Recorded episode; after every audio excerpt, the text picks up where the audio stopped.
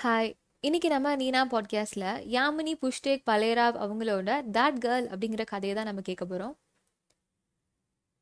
நம்ம வாழ்க்கையில் யோசிச்சு பார்த்தோம் அப்படின்னா கண்டிப்பாக சிலரோ இல்லை நிறைய பேரோ இருப்பாங்க, இவங்ககிட்டலாம் நம்ம சாரி கேட்கணும், மன்னிப்பு கேட்கணும் அப்படிங்கிற மாதிரி லிஸ்ட்டில்.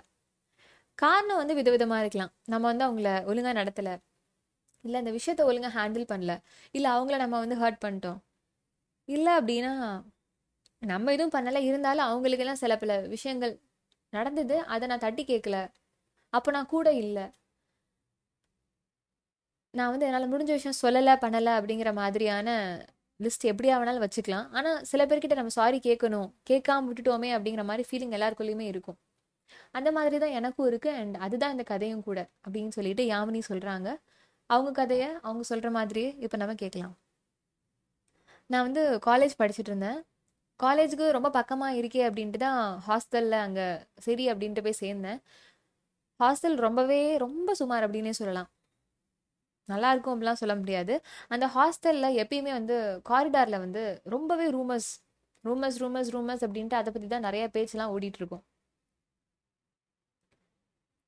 அப்படிப்பட்டு ஒரு விஷயம் என்னன்னு கேட்டிங்கன்னா, ஒரு பொண்ணு ரூமர்ஸில் ஒரு பொண்ணு பற்றி அதிகமான விஷயங்கள் வந்து பேசப்பட்டுச்சு. அந்த பொண்ணோட பேர் எனக்கு தெரியாது, அந்த பொண்ணு எப்படி இருப்பா அப்படின்னு சொல்லி தெரியாது. ஆனால் வந்து ஒரு மிடில் கிளாஸ் ஃபேமிலியிலேருந்து, ஒரு ரொம்ப ஸ்ட்ரிக்டான ஒரு ஃபேமிலியிலேருந்து, ஒரு ரிமோட் டவுன்லேருந்து வந்த பொண்ணு அப்படிங்கிற மாதிரி தெரியும். இது ஒரு டிஃப்ரெண்ட்டான ஒரு விஷயம்னு சொல்ல முடியாது. ஏன்னா அந்த ஹாஸ்டலில் இதே மாதிரி இரநூத்தம்பது பொண்ணுங்க இருக்காங்க. எங்களோட ஹாஸ்டலில் வந்து புக்ஸு, நோட்ஸு, துணி, ஆக்சசரிஸ் இந்த மாதிரி விஷயங்கள் மட்டும் ஷேர் பண்ண மாட்டாங்க. எப்படி வீட்டில் இருந்து ஹோம்மேட் ஃபுட்டெல்லாம் எடுத்துகிட்டு வருவாங்கல்ல, அது மாதிரி இத்தனை விஷயம் ஷேர் பண்ணுற மாதிரி காசிப்பும் வந்து நல்லாவே ஷேர் பண்ணிப்பாங்க. எங்களோட ஃபேவரட் டைம் பாஸ் அப்படின்னா டிவி, நெட்டு இல்லாதப்ப இது அப்படின்னு கூட சொல்லலாம். இதில் பேசப்படுற விஷயங்கள் முக்கால்வாசி க்ரியேட்டிவாக யோசித்து தானாக சொல்கிற பொய்களாக இருக்கும். இல்லை அப்படின்னா சில பல நண்பர்கள், தோழிகள் தானே சொல்லணும், தோழிகள் வந்து நம்பி அடுத்தவங்ககிட்ட வந்து இதை சொல்லிடாத, இப்படி இருக்குது அப்படிங்கிற மாதிரி விஸ்பர் பண்ணி சொன்ன விஷயங்கள் தெரிஞ்சோ தெரியாமலோ வெளியே வந்து அது வந்து அடுத்தவங்ககிட்ட ரூமராக வந்த விஷயமா கூட இருக்கலாம். ஆக மொத்தம் நல்ல ரூமர்ஸ்லாம் வந்து பேசிப்பாங்க. அது மாதிரி தான் எப்பயும் ரூமர் பேசுவாங்க. ஆனால் அந்த ஒரு பொண்ணை பற்றி அதிகமாக பேசப்பட்ட காலம் அந்த காலம். இந்த பொண்ணா புது அட்மி நியூ அட்மிஷன், ஆனால் அதுக்குள்ளே பாய் ஃப்ரெண்ட். இந்த பொண்ணா பாய் ஃப்ரெண்டோட பைக் ரைட்லாம் போவா. இந்த பொண்ணா ரொம்ப டிஸ்டர்ப்டாக ஃபீல் ஆகுறா. இந்த பொண்ணா ஓரமாக உட்காந்து அடிக்கடி அழுகுறா, நான் பார்த்துருக்கேன். இந்த பொண்ணா அவளோட ஒஸ்ட் நைட்மேர் வந்து உண்மையாயிடுச்சு. இந்த பொண்ணா இந்த பொண்ணு இன்னைக்கு கொலாப்ஸ் ஆகிட்டா அப்படிங்கிற மாதிரி ரூமர்ஸ்லாம் போச்சு.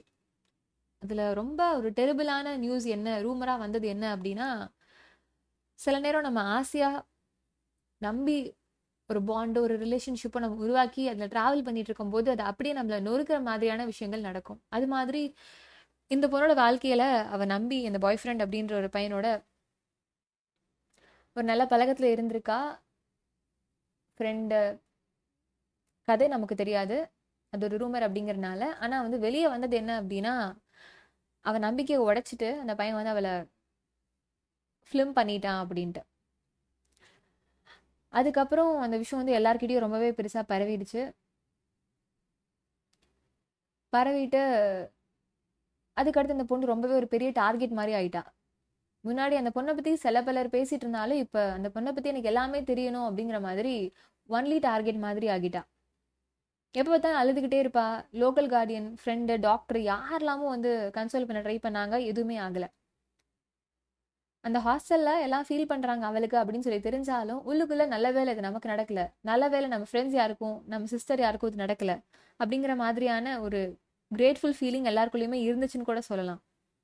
காலங்கள் அப்படியே போகும், போச்சுன்னா இந்த நியூஸ் அப்படியே மாறிடும் அப்படிங்கிற மாதிரி எங்கள் வாழ்க்கையில் நாங்கள் ஓகே எங்கள் வாழ்க்கையை நாங்கள் வாழ்கிறோன்ற மாதிரி வாழ ஆரம்பித்தோம்.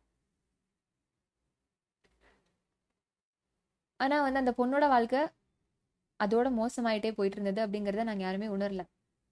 யோசிச்சு பார்த்தோம் அப்படின்னா, வீட்டை விட்டு வெளியே வந்துட்டா, முதல் வாட்டி வந்திருக்கா, புது ஊர், பேரண்ட்ஸ் எல்லாம் கூட எப்பயுமே இருந்து இதை கைட் பண்ண, அதை பண்ணு, இதை பண்ணு அப்படின்ற மாதிரி ஒரு ஒரு ஸ்டெப்பாக சொல்லி கொடுக்காம லோன்லினஸ் இருந்திருக்கும். டைட் பட்ஜெட்டில் வந்து அவள் லைஃப்பை ஓட்டணும், ஃப்ரீடம் கிடச்சிருக்கும், எக்ஸைட்மெண்ட்டாக இருந்திருக்கும், நிறைய எமோஷன்ஸ்லாம் அவள் கோத்ரூ பண்ணியிருப்பாள். இது மாதிரி இருக்கும்போது தடுமாறுறது வந்து சொல்ல முடியாது, யாராக இருந்தாலும் நடக்கக்கூடிய ஒரு விஷயந்தான். இந்த மாதிரி இருக்கும்போது பசங்க பொண்ணுங்க வந்து நமக்கு வந்து ஒரு லவ் வேணும், ஒரு கம்பேனியன்ஷிப் வேணும், ஒரு பாண்ட் வேணும், நல்ல ஃப்ரெண்டு வேணும் அப்படின்ட்டு இருப்பாங்க.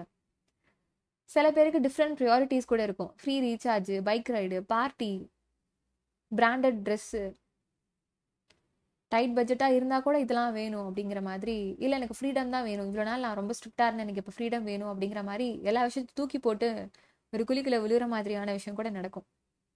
இந்த மாதிரி இந்த permutation, combination of all these தாட்ஸ்ன்னு சொல்லலாம் இல்லையா, இதெல்லாம் காதல் அதுக்கிட்டையும் போய் கொண்டு வந்து விடலாம். இல்லை அப்படின்னா ஹார்ட் பிரேக்ஸ், பிட்ரேயல், கோபம், அந்த பொண்ணு கேஸில் சூசைட் அட்டெம்ப்ட். ஒரு நாள் நைட்டு வந்து அவள் தைரியத்தை வரவழைச்சிக்கிட்டு அவங்க வீட்டில் கூப்பிட்டுட்டு சொல்லிட்டா இந்த மாதிரி ஆச்சு அப்படின்னு. அதுக்கப்புறம் கொஞ்ச நேரம் கழிச்சு பார்த்தா அவள் ரெண்டாவது மாடி பால்கனியிலேருந்து விழுந்துட்டா.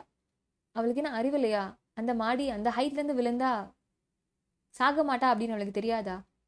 இல்லை அதெல்லாம் கூட யோசிக்கல, ரொம்ப வீக்காக இருக்கா அப்படிங்கிறனால அப்படி பண்ணாளா அப்படின்னு தெரியல. டெத்தோட ரொம்ப மோசமான விஷயம் அவளுக்கு நடந்துச்சு.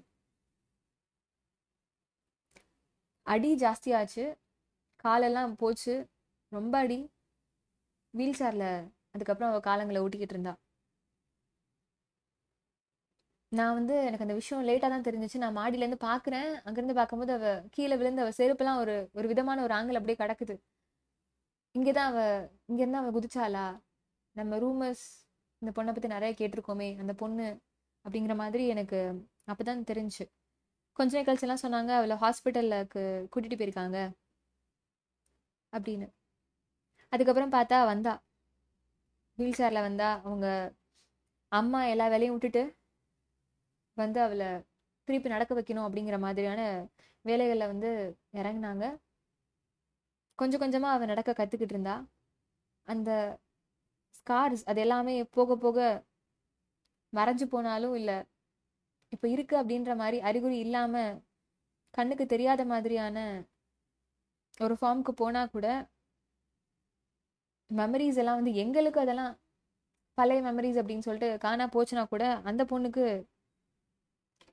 வாழ்க்கை எப்படி போச்சு அப்படின்னு நாங்கள் கண்டுக்கல.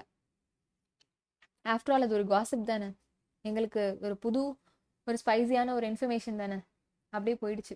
நாங்கள் யாருமே அதுக்கப்புறம் அவள் வாழ்க்கையில் எப்படி இருக்கா, இப்போ சரியாயிட்டாளா அப்படின்ட்டு கொஞ்ச நாள் கூட நாங்கள் போய் அவளை பார்க்கல, அவள் பக்கத்தில் உட்காரல, அவகிட்ட பேசலை.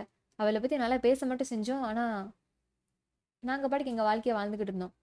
ஏதோ இது எங்களோட பிரச்சனை கிடையாது, நாங்கள் ஒன்றும் சரி பண்ண தேவையில்லை அப்படிங்கிற மாதிரி நாங்கள் போயிட்டோம். ஆனால் யோசிச்சு பார்த்தா அந்த பொண்ணு என்ன தப்பு பண்ணா? ரொம்ப இன்னசென்ட்டாக இருந்தா, நம்பினா, அவ்வளோதான் பண்ணா. அதுக்காக இவ்வளோ பெரிய